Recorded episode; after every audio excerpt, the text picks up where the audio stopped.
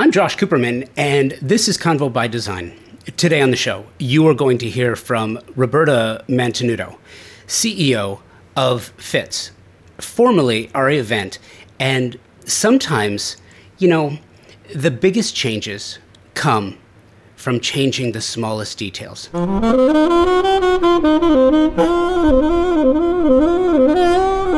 This is one of those occasions, to me at least.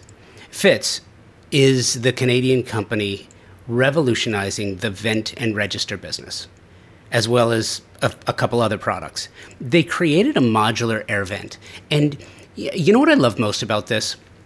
For the longest time, we just we just used what we had available. Contractor grade from the bid box or perhaps a boutique brand that made the same style of vent, right? But with nicer finishes. But Fittes now has a full line of framed and flush mount covers, vents, outlets, and drains. It's just a it's a simple idea, and that's what I love most about this story. I sat down with Roberta, CEO and co-founder of Fittes, and daughter of company co-founder and inventor Paolo. One of the the biggest parts of this story is in the simplicity of the idea. Another is the elegant execution of the concept.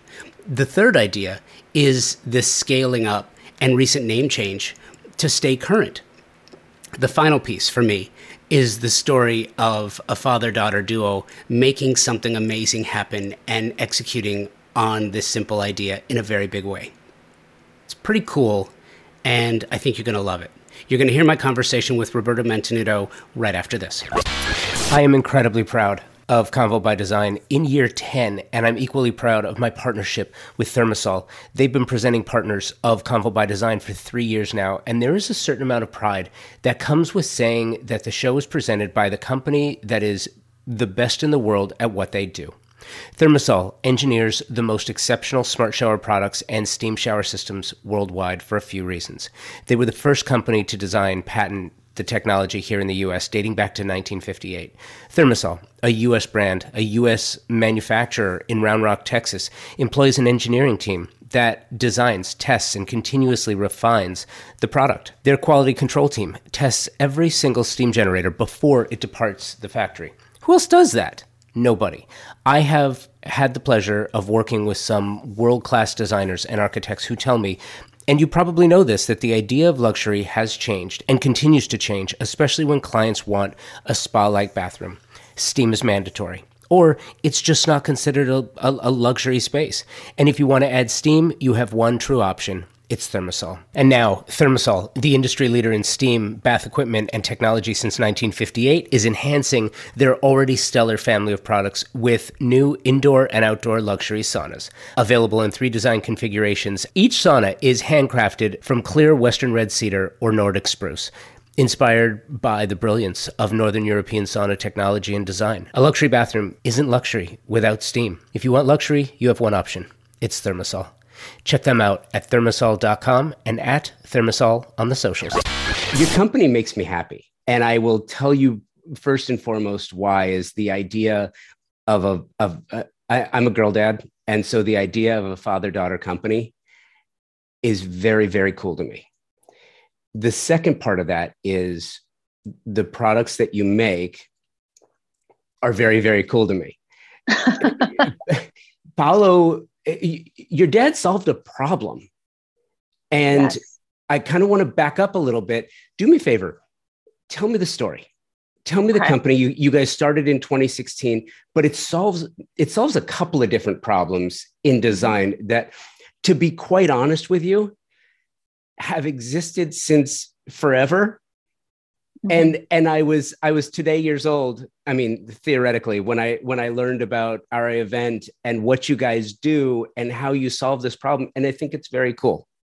Yeah. I mean i'll give you the story from my perspective but if you ask my dad he might have a, a little bit of a, a different version of the story. Okay. Um, so I'll, I'll take it all the way back. My my parents um, used to own a stone fabricating company so I grew up in the office. I worked for them, you know, every summer in high school and university. And so I was very familiar with like the nuances of a family business. And I got to a point after university that I thought there's absolutely no way that I'm going to continue working for my parents. I didn't go to school to do the same job I was doing when I was 14.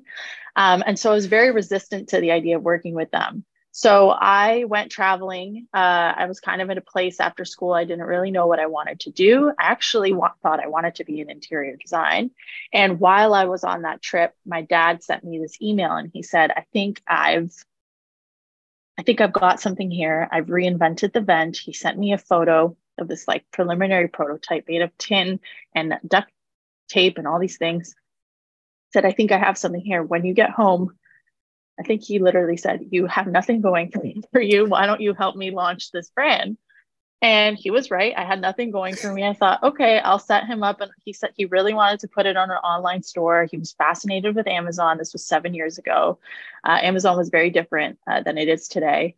And I thought, okay, let, let's do this. So it was really just meant to be like our little weekend project. We never thought it was going to be the company it became today.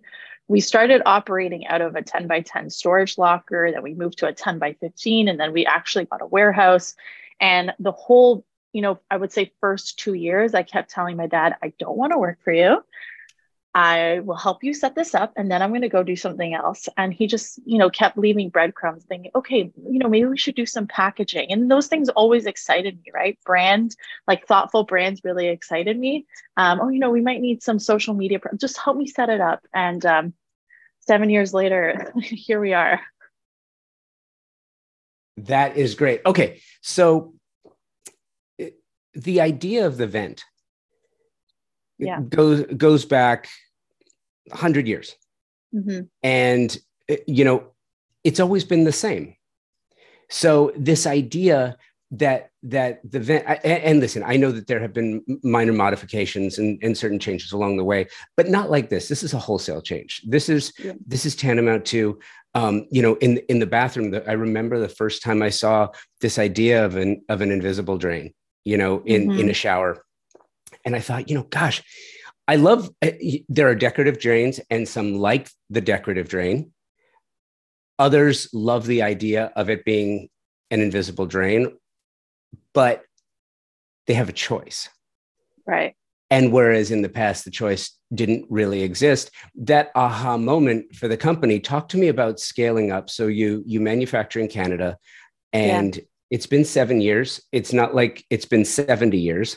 So it's still it's still a relatively new company and you have to still be learning along the way. But I'm curious about the design process, the scaling up, the scaling up in extremely trying times. I mean, let's be honest, you the mm-hmm. company really you you started in 2016 whether you wanted to or not march of 2020 you had to you had to reevaluate you had to reevaluate what you were doing how you were going to get it how you were going to manufacture how you were mm going to distribute um, who your clientele was going to be and now yeah. and by the way roberta i know i'm i'm throwing a ton at you um, no it's all good but i'm really i'm i'm curious from the business side because you've done it quickly and the product really is a from a specification standpoint it, it it's a game changer. It really changes things up. How did you do that? Well, there's Rosie. um, um, yeah, so I mean, in terms of the product development, that's all my dad. I don't take any responsibility for that. Um, basically, how he came up with the idea was out of a customer need at their other company, right? Um, before we used to water jet stone slabs and that would be you know the customized version of a tile vent. Um, so he had this particular project where there was a lot of vents. It was a, it was a penthouse suite and there was vents all across the front of the windows. And he said hold on let me come up with a better idea a better solution for you. So he came up with this iteration of the vent. And you know of course from that point, uh, from the idea to the point that he presented it to the customer, there was about 100 different iterations. At one point, he thought he made a humidifier. He put a little baggie inside of the, the tray in our vent. And, you know, he showed my family and he's like, I think I made a humidifier. And my parent, my, my mom was like, there's two ounces of water that can fit in that tray. Nobody needs a humidifier like that. Like, what are you, are you crazy? And so then he put a piece of stone and said, okay, wait, what about this? Does this look good? Um, and so you know, being in the stone industry, um, we really get exposed to a lot of people who are trying to solve design problems. And he noticed that there was a gap in the market that we had evolved so far with so much technology, but for some reason, we were all still settling with these ugly grills. You can design your whole home, and then you have that ugly vent that's just sticking on the wall. Um, and you know, my dad has always been an inventor. He's come up with so many different things throughout his whole life. It, it was not weird to me to get an email from him saying like I've, I have discovered this new thing. He I get that very often. Um, so you know he he really saw a, a niche and a need in the market and what happened was um, the time that we started seven years ago, I mean, it's always just like a combination of perfect timing and if you call it luck or, or whatever, but it was perfect timing in the sense that seven years ago, uh, designers, contractors, architects, they really started to leverage Instagram as a way to generate business and demand and show people their work to get new business. Um, and so we joined Instagram pretty much from the jump. Our product was incredibly visual and beautiful. That's the whole selling point of it. And so people would buy it because they wanted to post interesting content. And this caused like a lot of conversation. What is that thing? Is it a drain? Is it like very confused? Um, we actually started first as an ecom brand because we knew that nobody was going to take us seriously we had to prove to everybody that there was a product market fit. And we were able to do that through generating this demand on Instagram. And what people would do is they would buy our products through our online store. They would share their experience on social media. And then they would also share their experience with their supplier. Contracts are at, you know, tile shops multiple times a week and they'd say, Hey, I've been buying this stuff online. Can you please start carrying it? And that opened up our second business channel, which is B2B. So we still sell online. And then we also sell to specialized retailers like flooring, tile stores, um, hardware stores, big box like Home Depot, Ace Hardware, um, things like that. So these two sales channels have really started to feed in each other. And then, of course, all of this is possible because our products have a utility patent, which means that no one can sell anything that looks or functions remotely like our vents. So we've kind of insulated ourselves in a way that, you know, has just set us up for success um, in many ways. And it's funny that you bring up March 2020. Um, we were terrified, just like everybody else. You know, nobody knew what was going on.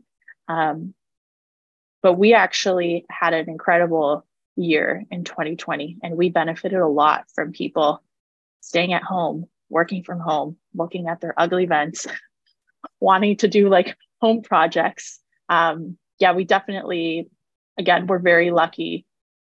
I would say COVID may have helped us in a lot of ways. You know, it's you know, it's funny to me. It, it, it more in an ironic way is, is people are reticent to to say, you know, that it's kind of a, a sense of guilt, I think, that their company benefited or they personally benefited from the pandemic, right?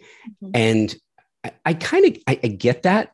I really do. I, I feel the same way because look, I have a podcast and the the show benefited immensely from from people being stuck at home with nothing else to do. You know, I had a I had a catalog of content and people discovered the show and then they went back and watched years and years of content i benefited as well. And at first i remember thinking you know that can't be a good thing. And then i started thinking about it. And you know we're going to look back at this opportunity and, and we're going to celebrate at some point celebrate the inventors and celebrate the the producers and celebrate the people who made things during this time because it's going to forever transform the the state of design the nature of design. What you guys have done is really interesting. And I, and I want you to walk me through the product line a little bit because it's not just vents um, this idea of niches and recessed opportunities for for plugs and for thermostats and for you know for outlets and for benches that that go in in a shower and the, the braces. Um, I'm also excited to sort of hear how you think about this idea of recessed opportunities. The vent is one opportunity. The other things that you guys are doing, it kind of opens up a, a creative avenue for brand extensions and additional product lines. How do you think about that at the same time? You're a small business. Um, you talk about scaling up, but you really have to be more careful than someone who's got a you know a hundred or even a thousand SKUs putting out yeah. product all the time. You get you got to do a little more market research. You got to do a little more is this a viable product before we invest resources in that?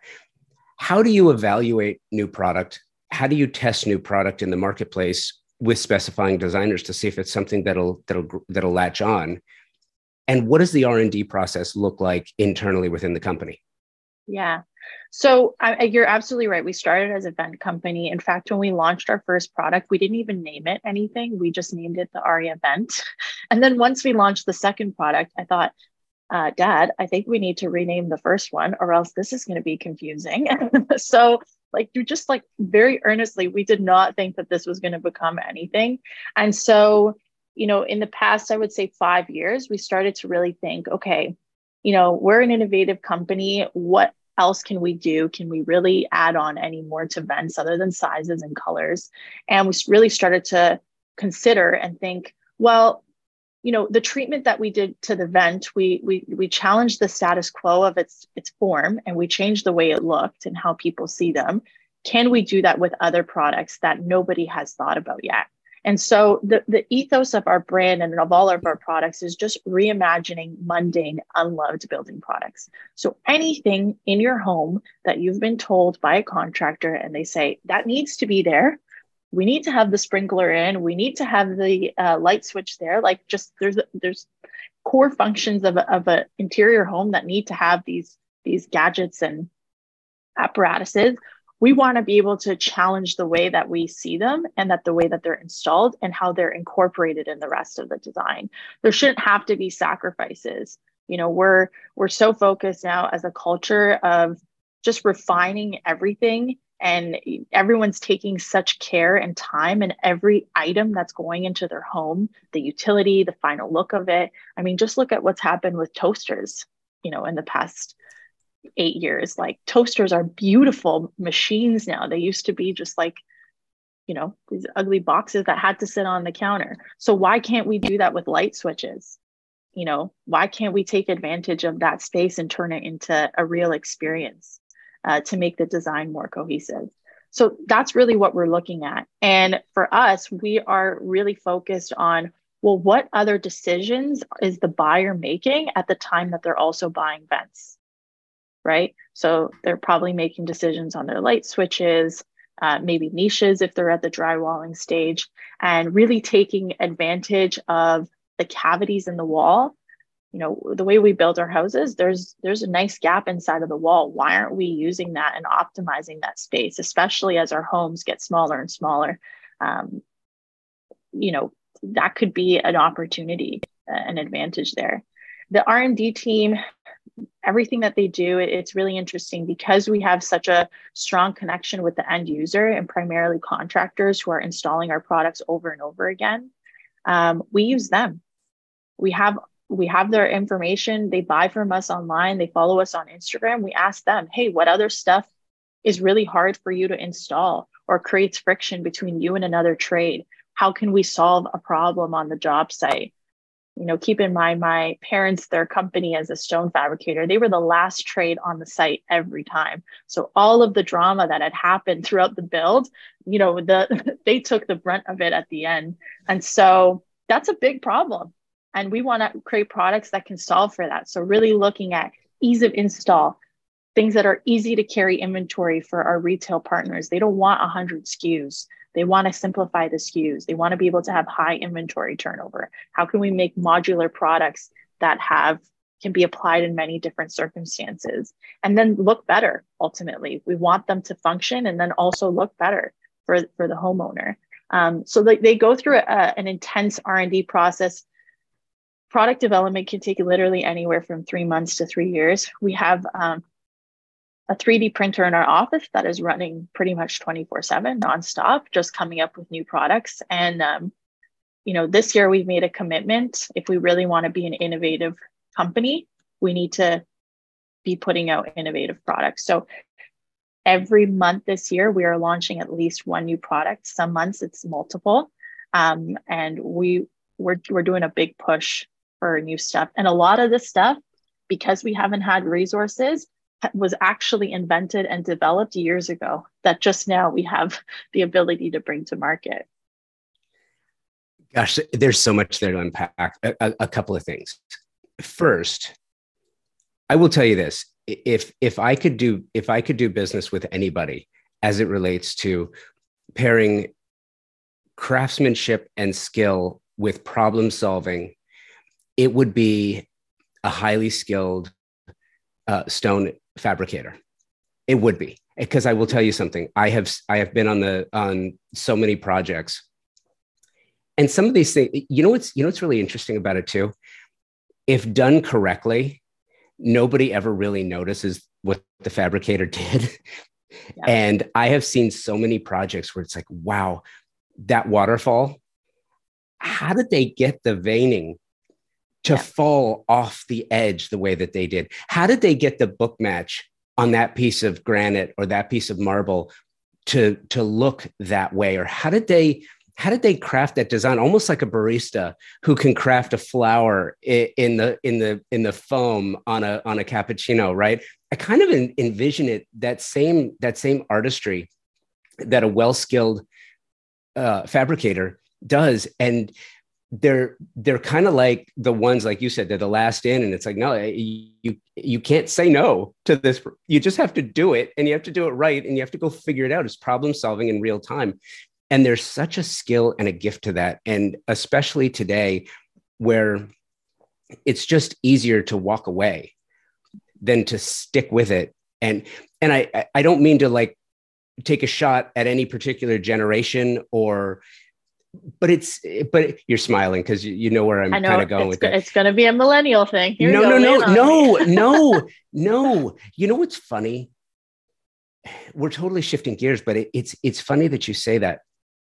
It's not necessarily a millennial thing because I, I remember like so the show is 10 years old and i remember years and years ago i want to say it was probably like i don't know 2015 2016 there were all you know every panel at the design centers or every design event it was how do we how do we reach millennials? How do we talk to millennials about design? What do millennials want? How do we get them to specify our product? How do we get them to buy our product? I, we don't what do they buy? What do they want?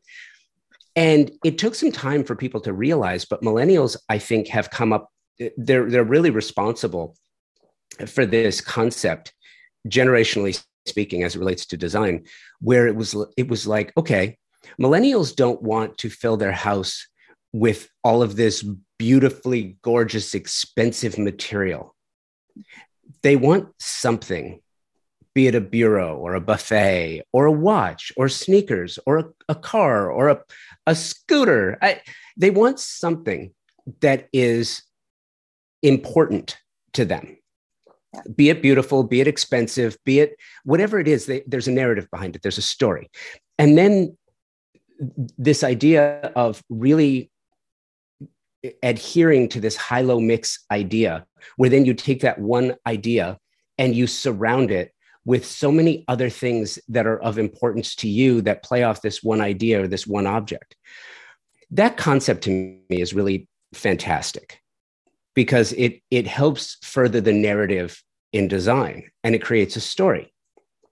What I mean though is through social media and it's it's not generational. I think we can I think we can give the boomers a pass on this one. We can kind of let them but be it Gen X, Gen Z, Gen Y, millennials, there's this idea that when things get tough, it's it's somehow okay to walk away from it.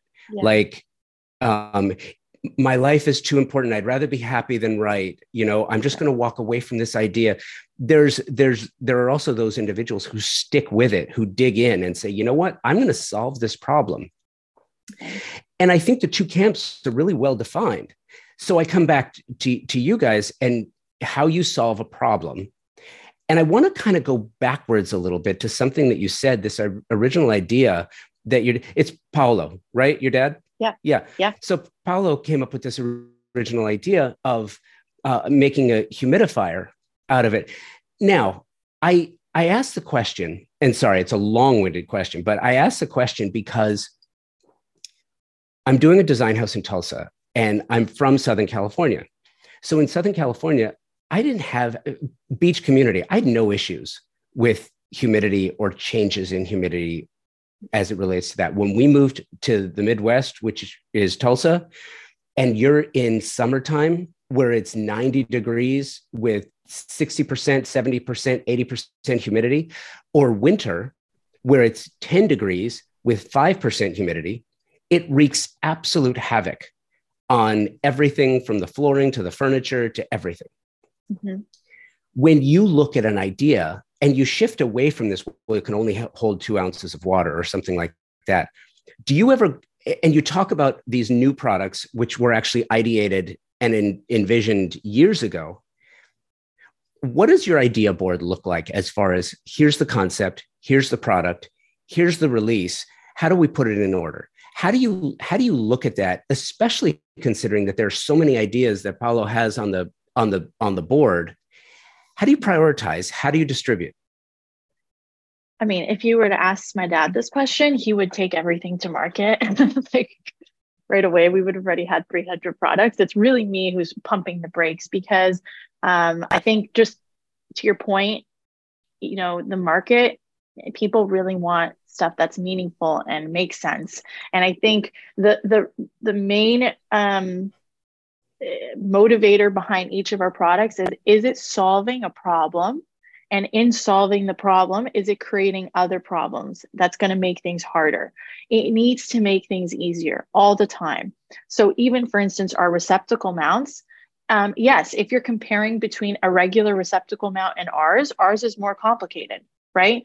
But it's apples and oranges. Same thing as our vents. Yeah, you need to cut a piece of your material and put it in there. But um, when you compare it to other customized vent solutions or other flush mount receptacles, those flush mount receptacles are very expensive.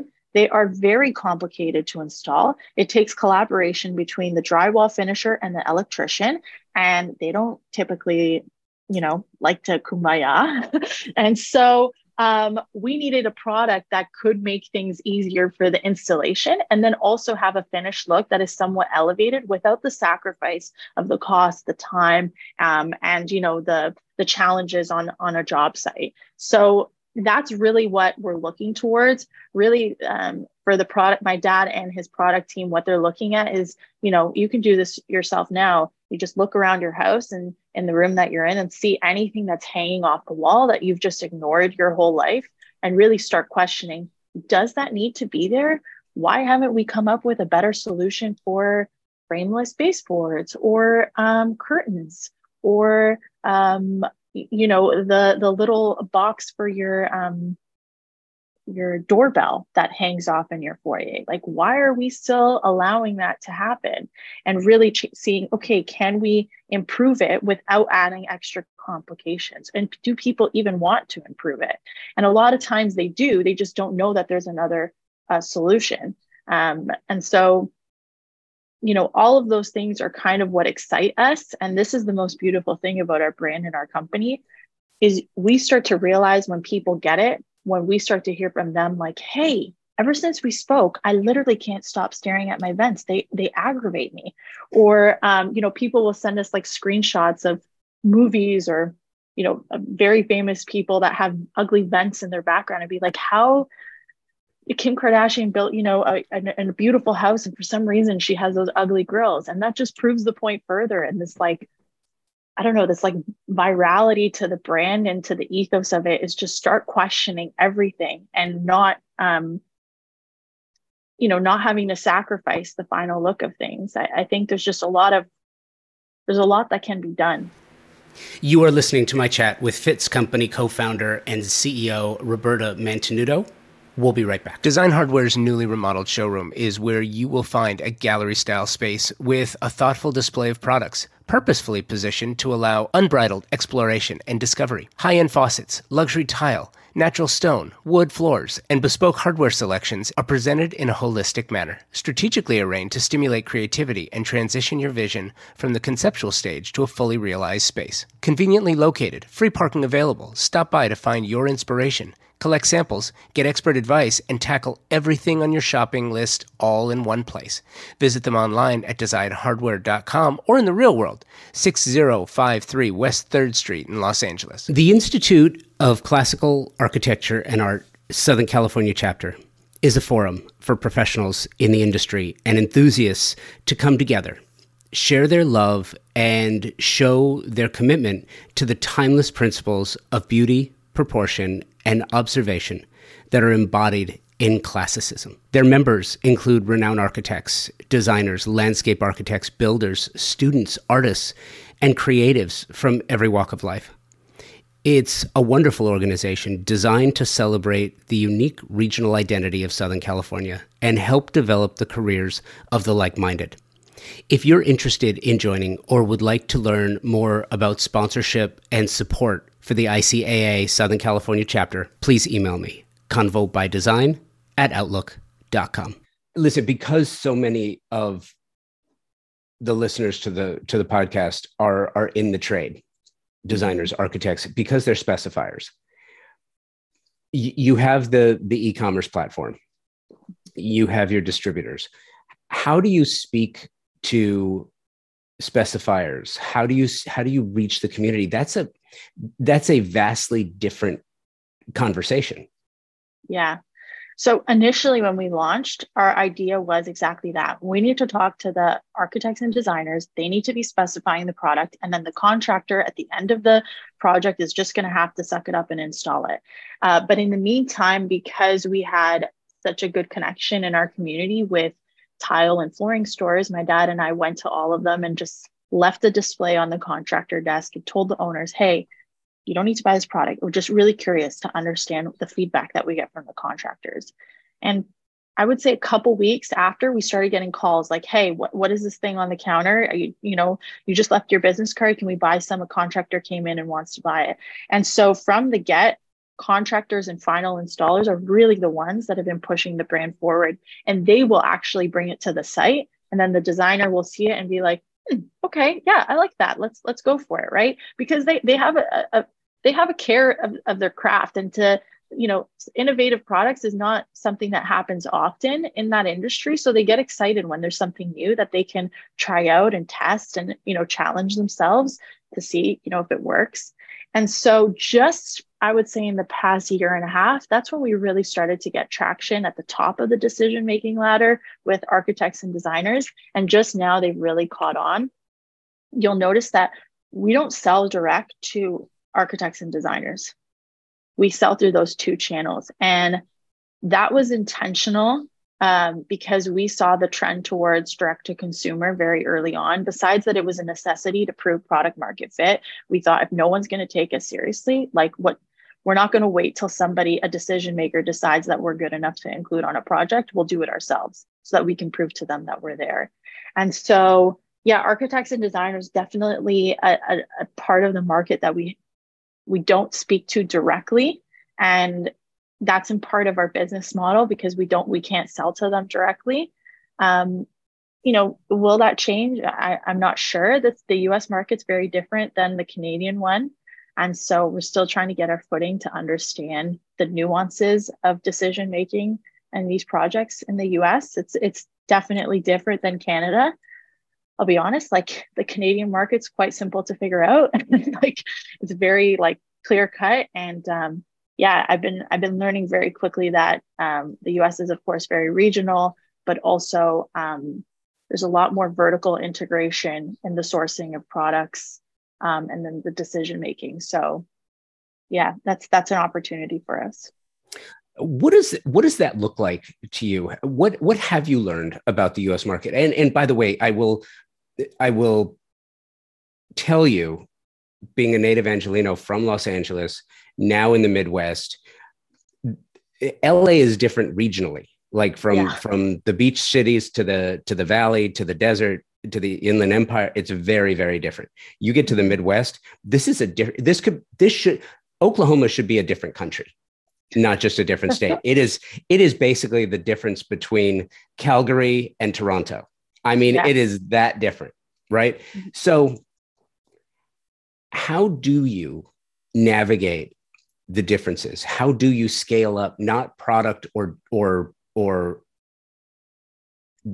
distribution but the the actual it's a different language. Like how do you yeah. how do you, how do you do that considering that it's so vastly different? And what what percentage of you know is is the us the target market or is international the target market? And then how do you have to uh, reintegrate your products for other markets? Does everyone have different sizes and how do you how do you adapt yeah so i mean the first thing i'll tell you any canadian company they're always going for the US. The US market is 10 times bigger than the Canadian market. We have maybe like five major cities, and that's like stretching it. The US, you guys just have so much more of everything cities, people, like everything. So it's a beast. And anyone who's in Canada, uh, we test it out here all the time, and then we slowly trickle into the US and approach it that way. Um, Canada is not regional. You can find one distributor partner that goes coast to coast, super simple. Um, it's also, again, it's very big, but the majority of the population, I don't know what the percentage is, but I believe it's close to over 90% of the population lives between about a 100 miles from the US border. So it's very concentrated in terms of population. It's right there. The Canadian market is also um, faster to adapt to innovation and new products. Um, with the exception of uh, LA and I think New York, they're a little bit faster, but everyone else is probably 10 to 15 years behind. And so, yeah, sometimes getting them to even appreciate the modern look of the product, you know, for them, they're still installing, I want to say travertine floors, but now travertine is having a resurgence. So that's not a, that's okay. I'll say, well, terracotta as well is having a bit of a resurgence, but you know what I mean? Like they're still a little bit delayed. Um, and it's very obvious especially when we go to you know trade shows and things like that um, so there's an advantage there. And a lot of uh, US companies that have presence in Canada, like Home Depot, for instance, they actually use Home Depot Canada as a breeding ground to see what's going to be coming down the pipeline in terms of new products in the next 10 years. Um, and so it, it, actually is an advantage to be in Canada because you have early adopters here that can is an excellent market to for proof of concept and then to enter the US market. For us in particular in Canada, again, very simple. we have about two sizes of vents, maybe like four if you include the big air returns in the US. Every market, every region has their own standard size. And that brought our SKU count. We saw immediately if we want to enter the US, we need to have like, I think 15 different sizes of product. Um, and so that was really challenging and it was a bit of a slow burn for us to okay what what area we want to target next? California right? What vent sizes do they have in california? Let's make those first because we know that they're going to be faster to adapt than a place for instance like oklahoma. Um, and then of course you have different um, climates so uh, I'm not sure where you are, what it would be like, but in Canada, we have basements. So all of our vents are on the floor. But in LA, for instance, you do not typically have basements. You will have vents in the walls and ceilings. So that's where our, our wall vent came out. We have, you know, a drywall beaded wall vent. You know, we really made that for the US market. In Canada, we can only really use those in basements because our vents are in the ceiling in the basement. Um, and so just because of sheer volume, we we do a lot more drywall vent products because there's just more demand in the US. And so like there's those nuances. So, you know, our, our big distributor in Canada, we do very well in the flooring sector, but in the US, you might have to go to more towards the drywall vertical. They might have more success because that's just how it is. So yeah, the US is the the big I don't know, target. And that's that would be the same for every Canadian company, I imagine you know and just just putting a bow on this I, I, think uh, one of the things that that i find so wonderful about the product is that you've you've it's not just the vent itself. And, and I do want to ask you about the functionality uh, of, you know, covering the majority of the the space, the, the actual airflow with material to add to the design. Does that does that impinge upon the efficacy of the product itself? Curious about that. But the idea, too, that you're looking at the niche, the space between the studs, you know, behind the drywall as an opportunity. I just don't think that that space has been sure wall safes. I get it. There are some there are other products that that utilize that space, but it just seems like territory within a home that hasn't been explored fully. And that's why I think it's so great. But back to the efficacy of of the product, how does that affect it and is is there is there airflow drop because of that or is it rerouted yeah so um, the airflow is comparable to regular grill vents as you get hot bigger in the sizes there is a bit of an airflow loss what i've learned and i've learned a lot more about hvac than i ever thought i would in my whole life is that um, the efficiency of your system really has more to do with the design of your system than at the vent that's at the end of the done. So if you are living in a tract home or you know like a, a mass produced home, typically those homes are built for scale and for mass. And, and a lot of the times they make sacrifices in costs, and HVAC systems, systems are very inefficient. So, for example, us in Canada, you will always have a room. Uh, if you're not in a custom built home, you will always have a room in the home that's very cold and always a room that's very hot. And the balance of the system is not excellent because of you know a myriad of different reasons. So, really, the best way to use our product is to include it in the build stage and to incorporate it and spec it at, at the time that you're designing the HVAC system to ensure that there is compatibility. Um, we've sold, I think last August, we sold our 1 millionth vent, uh, which was a big milestone for us. And we rarely uh, i was I, I, would almost say never uh, get complaints about loss of airflow but there are some are some nuances. For instance high velocity system require high velocity airflow vents. So we we make all of our products and we get them all third party tested to test for airflow. We make all of that information available on our website and we always advise to check with your hvac specialist to make sure that our products are compatible with the system that they've built and designed um, and in some cases, that means you might have to add a, a, second duct. It depends. Like every room requires a different CFM. And when it comes to customized air registers, um, you know, people will always question ours because the form is very different. But if you look at the custom wood stain ones, for instance, nobody questions their airflow. And in fact, a lot of those companies don't even do the third party testing or share that information with the with the decision makers. And if you take a look at those vents they actually also have airflow restrictions. So for us our approach is let's just be transparent. Let's do the testing make it available and ultimately check with the hvac specialist we in no way present ourselves as hvac specialists. And because the, the answer to your question is so nuanced it ultimately becomes a decision maker um, that can actually see all the nuances on the job site.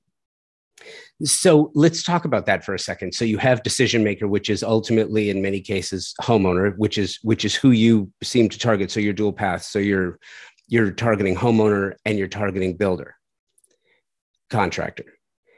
It's interesting to me. So this designer architect, because that is the majority of the people that that I speak to, and it's really interesting to me because nowadays it is it has become far more difficult for specifiers to get information, to get proper samples, to, to get, and when I say proper samples, I mean products change so quickly. I think what we saw during, you know, middle to end of pandemic to, to even where we are now is the, the product, the lifespan of a SKU has shrunk you know you'll have mm-hmm. some companies with products on the market for decades. One product it, the the way it is the same product will sell for decades. Nowadays you know discontinuation is part of the business. You'll have if it's not selling great we're not going to relaunch it. We're not going to try to figure out why. We're just going to pull it and put something else out there. I think that's a disservice in many cases to the to the industry because there's a, a litany of reasons why that might happen. But i think like you mentioned this opportunity this narrow window of, of reaching this the specifier comes with a lot more education. So it sounds like you've done the work on the r&d side and then on the testing and efficacy to prove efficiency side. So how do you how do you teach about the product? And, and isn't that one of the one of the the hardest parts about doing something new is that gosh now we got to teach everyone about it. We can't yeah. just put out something new and beautiful and wonderful and say look it works. Just go buy it and use it. But now you have to teach them how to use it. Yeah. that's a it, that's a different and i bring it up because that's a different arm of the business. How do you do that yeah, so I mean, uh, we're we're quite lucky that a lot of our products are are pretty intuitive, and actually speaking to the technical people in terms of the contractors and having them really pushing us forward uh, has been a huge advantage because they start like they get things a lot faster. They're more technical than um, a homeowner, for instance, so they kind of understand exactly what it is. The installation process is is pretty simple we've actually developed two different lines of products. Every time we come out with a new product, we make a DIY friendly version that usually requires like the use of a, a, drill. And if you're installing the floor, you still need a saw to cut the piece of flooring material. And then we also have um, a, a, more pro or um, you know a little bit ch- more challenging install so that usually requires mounting things before at the subfloor before the vent before the flooring is in or drywall mudding for instance that's not like as diy friendly. And so by having these two arms we're able to simplify the product to get access to that homeowner or that weekend warrior if they choose to do that installation and then really get like a ultra high end finish with the um, the more flush options that require a pro installation. Um, educating the customer. I mean our best tool is really instagram and we're very fortunate that the majority of the content that we get on instagram is actually user generated so people get very excited about the products especially contractors and installers and they want it they videotape it and post it and then we reshare it. And you can see like all the possible use cases. We usually get blown away ourselves with how people really interact with it um, on our social media. And that once you see it, like you see the vent before, you see the vent after, it's very clear as day as like what the value add that the the product is. Um, it's funny we went or the first time we went to KBIS, like 2018 maybe, you know, my dad and I were sitting in front of our booth. We had like a beautiful booth set up, and all of like our vents were installed on the walls, and like people just walking by, like not giving, paying much attention. It's like, Dad, they're not stopping. he's like, I think they just don't get what it is. So that night we went to a Home Depot, we got an ugly grill vent, and then we started holding those and being like, this is this. And people immediately started catching on. And then our booth was packed for the rest of the show. I'm like, okay, now we need the grill. And funny enough, this year that we went to IBS, um, we thought we were going to need that, and it had been it had been like maybe two years, obviously, since we'd done a trade show. I would say 95 people that came to our booth knew who we were and knew what the product was, and there was no need to have that ugly grill vent there because they just got it and they had seen us before. So that was pretty remarkable um, to see. And on top of that, when we were at that show, we had all of those attendees talking back to us our value proposition and our brand voice and and our messaging. And they were telling us that stuff. And i said you know what? That is really proof that something is resonating here. There's excellent product market fit. And i think once you have that everything else comes a lot easier. Getting people to buy into the idea buying into the brand you know being open to adopting new products that aren't vents it's all easier once you're once you have that product market fit that's really interesting. I, as a as a as a brand marketer, I love that where it's some you showed them the after and they didn't get it. Then you show them the before and it's like, oh, light bulb, imaginary light bulb. All right. Yeah. So it's fascinating to me. I have kind of an odd question for you. And um, last one, this is the perfect one to kind of wrap this up.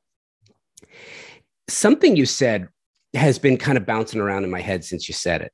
And that is that the, the idea of an, a standard HVAC system is completely inefficient. And the Huh? I didn't say I didn't say that. I said they could be very inefficient. Sorry, sorry. don't, I don't have all the HVAC people coming after me now. No, no, no, no, no, no. Hear, hear me out. Let me let me back up a second because I'm not trying to put words in your mouth. I, I I'm kind of going somewhere with this because I have I have a thought. You're you're right. It's not it's not the it's not the byproduct of an HVAC system.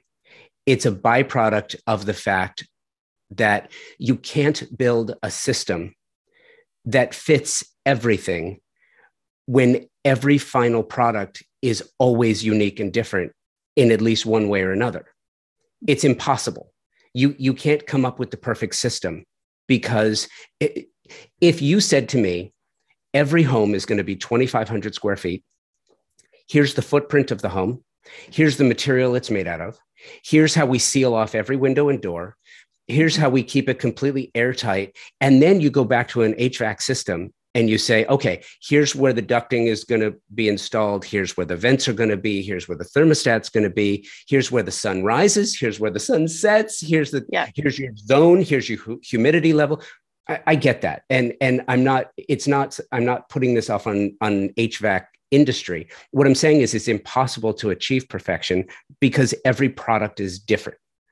Eh, can we stipulate to that? Is that yeah. a fair? Okay. So yeah.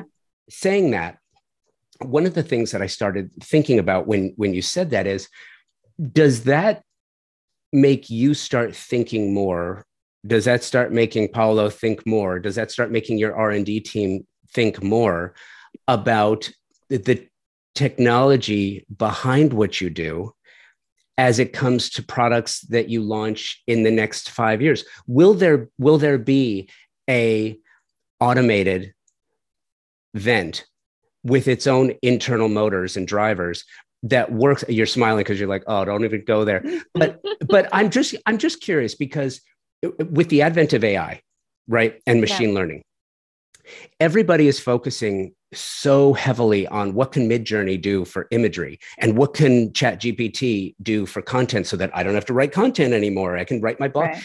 That is not i'm in the midst of a course uh, through mit on ai and machine learning.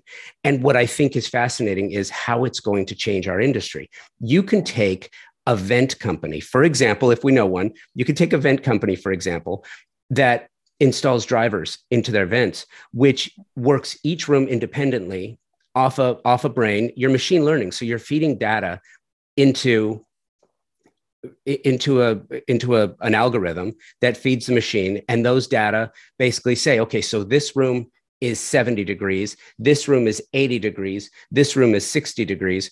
So it can automatically the thermostat judges the flow but each vent thinks independently and serves that room differently some open to 90% and some close to 50% i'm wondering if you think that the technology in something like the vent catches up with with concepts like like that. Yeah um, it's really interesting and it's definitely conversations that we've been having um, i don't like to ever never say never because i again like 10 years ago if you told me i'd be here i'd say you're crazy. Um, so it's always a possibility and that stuff really excites us.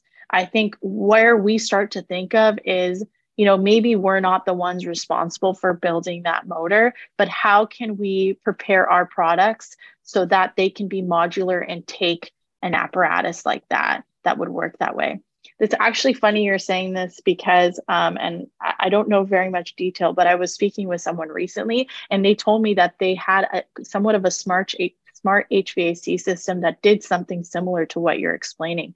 It auto adjusts and rebalances each room of exactly what you need. So like that extra guest room that no one's ever in, you know, redirects that airflow to, you know, the, the other bedrooms that are always hot, something like that. Um, and it, it's quite interesting. Uh, and I think, you know, the more we're able to create efficiencies you know the the better. I mean that's exactly what the market is demanding. We want convenience we want efficiency. You know everyone's very aware of the cost of electricity and and things like that. What's also interesting is that and this is this is like blew my mind um, as consumers we're used to having dampers on our vents right but if you ask any HVAC person, they hate the dampers on the vents because they, when they leave your home, they've balanced the whole home to work efficiently. They've adjusted the dampers inside of the ductwork. And when you go and you start messing around with the dampers, you actually throw off the balance of your home. And when we were developing some of our products, we didn't put dampers on there because, um, you know, for for a couple of different reasons. But we thought let's let's create an apparatus that if you need to, we can sell an aftermarket piece to put dampers, but let's see how the market reacts. And everybody asks about dampers on those products to say, what, there's no dampers. Why not? I can't open and close the vent. And then I ask them, well, like, how often do you open and close your vent? And they say, well, like maybe once a year in the spring. Like, okay and there's a there's a damper inside the duct that you could do that. And then i tell them exactly this if your hvac specialist sees you doing that they're not going to be happy because you're throwing off the balance that they've they've built. So you know as consumers we we're used to like that my point is like we're used to having that freedom of the damper but not realizing that it has other implications but it's just a comfort um, that we like to have. Um, and so yeah i think i think I mean, it's inevitable that there's going to be advances in technology in homes. Um, and we want to be on on the other side of that. So how can we start to design and prepare for those things? I don't know.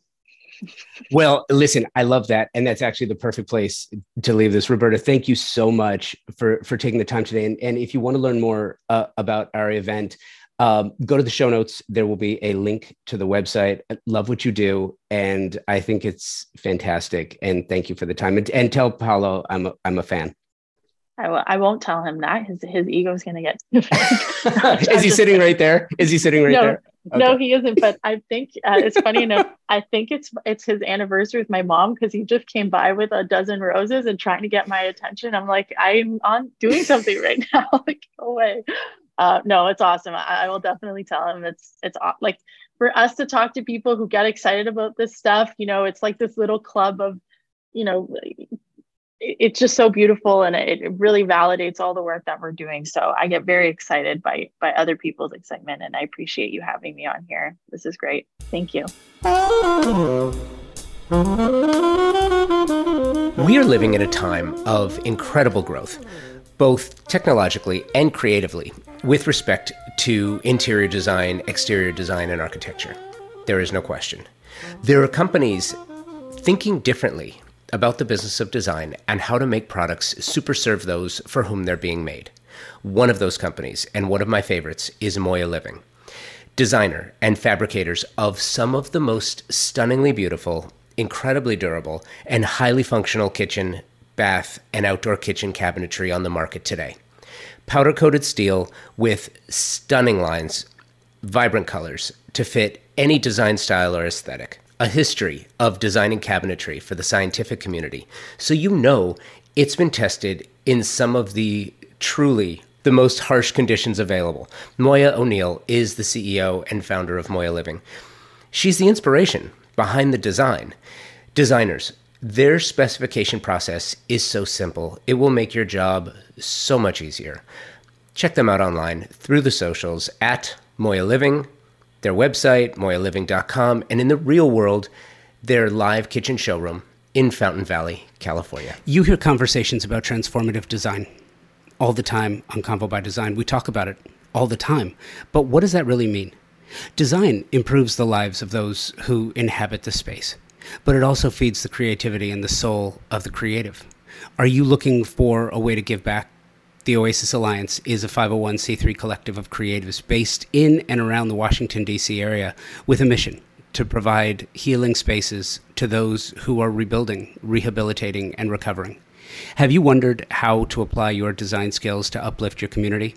It all starts with a desire and a willingness to share your gifts. Danielle Woodhouse Johnson of the Oasis Alliance and her team are looking for guest designers, in kind sponsors, and funding to make better the spaces and therefore the lives of everyday people who find themselves coming out of traumatic situations. Check out theoasisalliance.org for more information. Thanks for helping. Thank you, Roberta, for the time. Love this idea, love the company, and as a girl dad, love the family dynamic. Thank you to my partners and sponsors, ThermaSol, Moya Living, Design Hardware. I truly appreciate the partnership and thank you for listening, downloading, and subscribing to the podcast. Please make sure you are subscribed so you don't miss a single episode of the show the moment it's published. Please email me with suggestions and show ideas. Love the input. Email uh, Convo by Design at Outlook.com and on Instagram at Convo by Design with an X. Thanks for listening. Until next week, be well and take today first.